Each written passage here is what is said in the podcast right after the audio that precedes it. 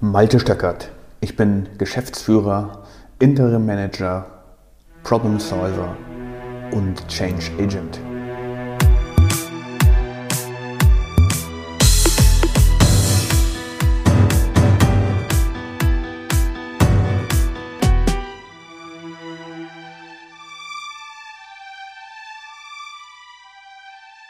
In der heutigen Podcast-Episode geht es darum, um die wertvolle Zeit, die wir nicht haben.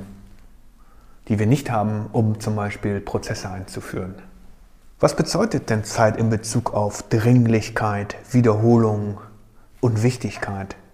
Wollen wir immer in einem Stadion bleiben, in dem wir unvorbereitet sind auf neue Projekte, in dem wir unvorbereitet bleiben, was neue Herausforderungen sind. Ich höre immer so eine Sachen wie, es läuft ja auch ganz gut so, wie es momentan ist. Es ist ja alles vorhanden, so dass wir Geld verdienen. Niemand, niemand zwingt uns dazu, Prozesse einzuführen. Brauchen wir das denn dann wirklich? Ja, das ist eine hervorragende Frage, die man sich tatsächlich einmal stellen sollte. Brauchen wir Prozesse?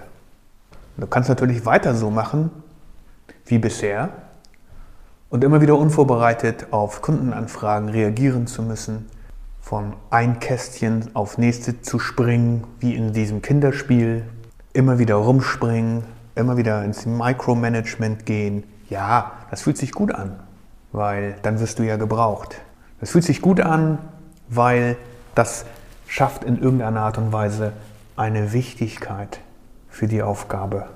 Aber ist das echt deine Idee, wie du den Rest deines beruflichen Lebens verbringen möchtest, von A nach B zu hüpfen? Und gut, wenn wir wirklich erfolgreich sein wollen, dann müssten wir doch mal definieren, was die Struktur ist, auf deren Basis wir arbeiten wollen. Wenn wir uns keine Gedanken darüber machen, wie die Basisstruktur aussehen soll, von der aus wir agieren wollen, wie soll es denn dann langfristig überhaupt möglich sein, erfolgreich zu sein? Wir werden dann immer wieder zurückfallen in alte Verhaltensmuster und immer wieder im Micromanagement stecken und versuchen, alles Mögliche gleichzeitig zu regeln, weil das ja jetzt alles gerade mal anliegt und dringlich ist. Wir verwechseln Dringlichkeit mit Wichtigkeit. Natürlich ist es dringlich, wenn der Kunde anruft und danach schreit, dass endlich sein Auftrag erledigt werden soll. Natürlich ist es dringlich, wenn ein anderer Kunde anruft und sich darüber beschwert, dass die Qualität, die ihm geliefert wurde, nicht das ist oder die ist, die ihm versprochen wurde.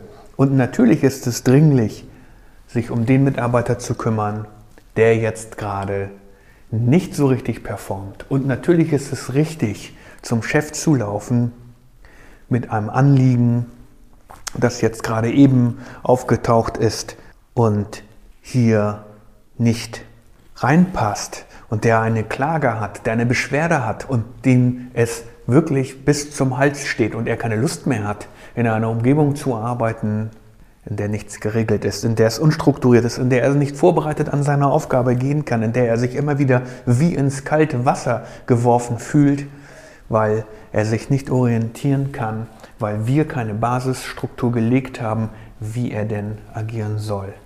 Das sind natürlich dringliche Dinge, aber sind sie wirklich wichtig? Ist Wichtigkeit nicht vielleicht in diesem Zusammenhang etwas anderes? Nämlich ist nicht die essentielle Aufgabe eines jeden Unternehmens erstmal eine Basis zu schaffen, von deren Grundsäulen man agieren kann, von deren Grundsäulen jeder in dem Unternehmen agieren kann, auf das er sich verlassen kann, dass diese Grundsäulen nicht einstürzen, wie bei einem Erdbeben, wenn dann Pappmaché-Häuser zusammenfallen Wäre es nicht toll, wenn es eine Welt gäbe, in der wir weniger Frust und Ärger hätten, weil die kleinen Dinge immer wieder funktionieren? Und wie wäre es, wenn es diese Welt komplett ohne Ärger gäbe? wenn ich plötzlich wieder Spaß daran hätte, zur Arbeit zu gehen, wenn das ganze Team wieder Spaß daran hat, zur Arbeit zu gehen, weil es keine Mikrostörungen gibt, die dazu führen, dass ich mich beschweren muss. Meine einzige Antwort auf die Frage, womit wir unsere Zeit verbringen sollten, ist, schaffe eine Struktur. Ja, die Zeit, die wir haben, ist kostbar. Und die Zeit, die wir haben, um Prozesse einzuführen, ist aufwendig. Aber es ist die Zeit, die wir bringen müssen, weil wir die Struktur wollen. Wenn wir die Struktur nicht haben, werden wir immer und immer im Micromanagement weitermachen müssen. Wenn ich nicht definiert habe, was denn wirklich wichtig ist für den Job XY oder für die Rolle, wie soll es dann weitergehen? Während der Vorbereitung zu einer Semesterprüfung hat ein Professor in unserem Studiengang Übungsstunden angeboten. Ich habe Produktionstechnik studiert und eines der sogenannten Siebfächer, also die Fächer, bei denen die angehenden Ingenieure das Studium verlassen müssen, weil sie die Prüfung nicht schaffen, ist Mathematik. Ich kenne wenig Ingenieure, die wirklich sehr gut in Mathematik sind und Ingenieure sehen Mathematik als eine Hilfswissenschaft an. Also, die Chance, die Prüfung beim ersten Mal zu bestehen, lag bei ca. 30 Prozent. Das konnte man an den Matrikelnummern sehen von den Kollegen und Kolleginnen, die dort durchgefallen wären. Also wäre es ein klarer Vorteil gewesen für jeden Studenten, bei diesen Übungsstunden anwesend zu sein. Dort hat der Übungsleiter Aufgaben diskutiert aus vorherigen Klausuren, die der Professor gemacht hat. Und das waren selbstverständlich sehr gute Hinweise, wie man die Klausur dann eventuell bestehen hätte können. Aber das Ding hatte einen Haken. Diese Übungsstunden fanden am Samstagmorgen um 9 Uhr statt. Samstagmorgen um 9 Uhr hatten die meisten Studenten zu meiner Zeit was anderes vor. Sie haben nämlich darüber nachgedacht, wie waren die ganzen Dates vom vorherigen Abend, vom Freitagabend? Oder andere Sachen sind, die durch die Kopf, sind uns durch den Kopf gegangen. Wie war das Bier, wie war der Kaipi, wie war das Glas Wein? Und so weiter und so fort. Das heißt, diese Übungsstunden hatten immer nur eine sehr begrenzte Teilnehmerzahl. Und deswegen waren eben traditionell nur sehr wenige anwesend weil sie der Meinung waren, ganz einfach was Besseres zu tun zu haben und keine Zeit für diese Übungen zu haben. Klar, das ferne Ziel einmal, das Studium zu beenden, das Diplom dann quasi in der Tasche zu haben und dann bereit zu sein für den Arbeitsmarkt, das war natürlich in weiter Ferne. Und das war ja jetzt ja auch nicht dringlich. Das Dringliche war eher die Dates des Vorabends oder wie kann ich zur nächsten Party kommen. Ich war ehrlicherweise auch nicht bei all diesen Übungsstunden, aber ich war bei der ersten. Und in der ersten Übungsstunde war der Professor anwesend. Wir waren, glaube ich, zwölf Leute in seiner Übung. Und er hat die ganz einfache Frage gestellt, wenn Sie keine Zeit haben, um die Prüfung einmal zu erledigen und die Chance, die Prüfung einmal zu erledigen, beim ersten Mal zu bestehen, ist größer, wenn Sie diese Übungsstunden hier besuchen und das Angebot annehmen und wirklich lernen, also Ihre Zeit damit verbringen, sich auf die Klausur zu, so vorzubereiten, wie es sinnvoll ist. Was ist also wichtig in Ihrem Leben? Wie viel Zeit wollen Sie investieren, um die Prüfung zu bestehen? Und wenn Sie diese Zeit nicht aufbringen wollen, Warum haben Sie dann Zeit dafür, die Prüfung zwei oder dreimal zu wiederholen oder vielleicht gar nicht zu bestehen? Und das hat bei mir eine nachhaltige Wirkung gezeigt. Darüber habe ich wirklich nachgedacht und ich habe gesagt, was ist denn dabei, am Samstagmorgen früh aufzustehen, in die Uni zu fahren und die Übungsstunde zu machen? Denn vor der Klausur hatte jeder Student Angst. Befürchtungen nicht durchzukommen und dann eventuell, wenn man dreimal gescheitert ist, das Studium gar nicht zu schaffen und dann stehe ich ja dann am Ende ohne irgendwas da.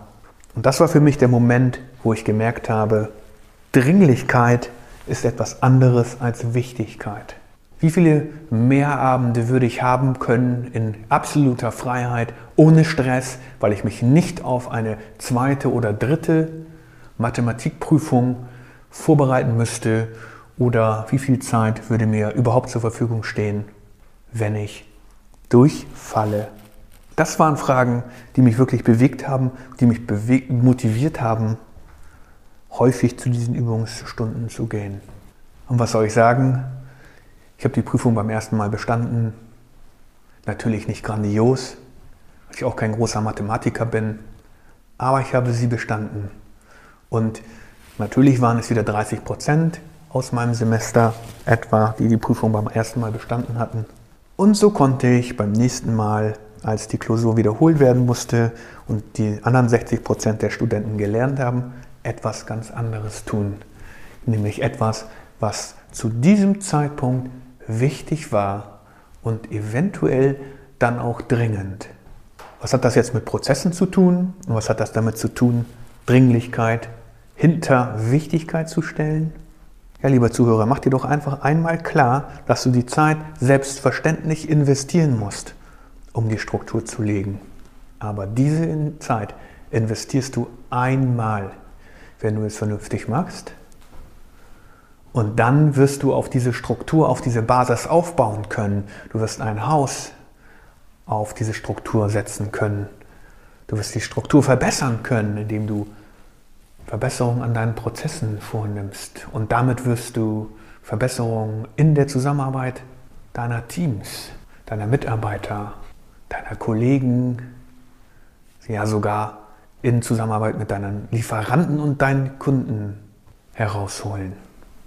Ist es das nicht wert, diese Zeit einmal zu investieren, um danach ein stressfreieres, ein sorgenfreieres und ein Leben ohne diese Ängste zu haben, welches Haus bricht morgen zusammen, welche Hiobsbotschaft wird morgen uns erschüttern, welche Kunde wird sich dann beschweren? Und dann muss ich schon wieder ins Micromanagement.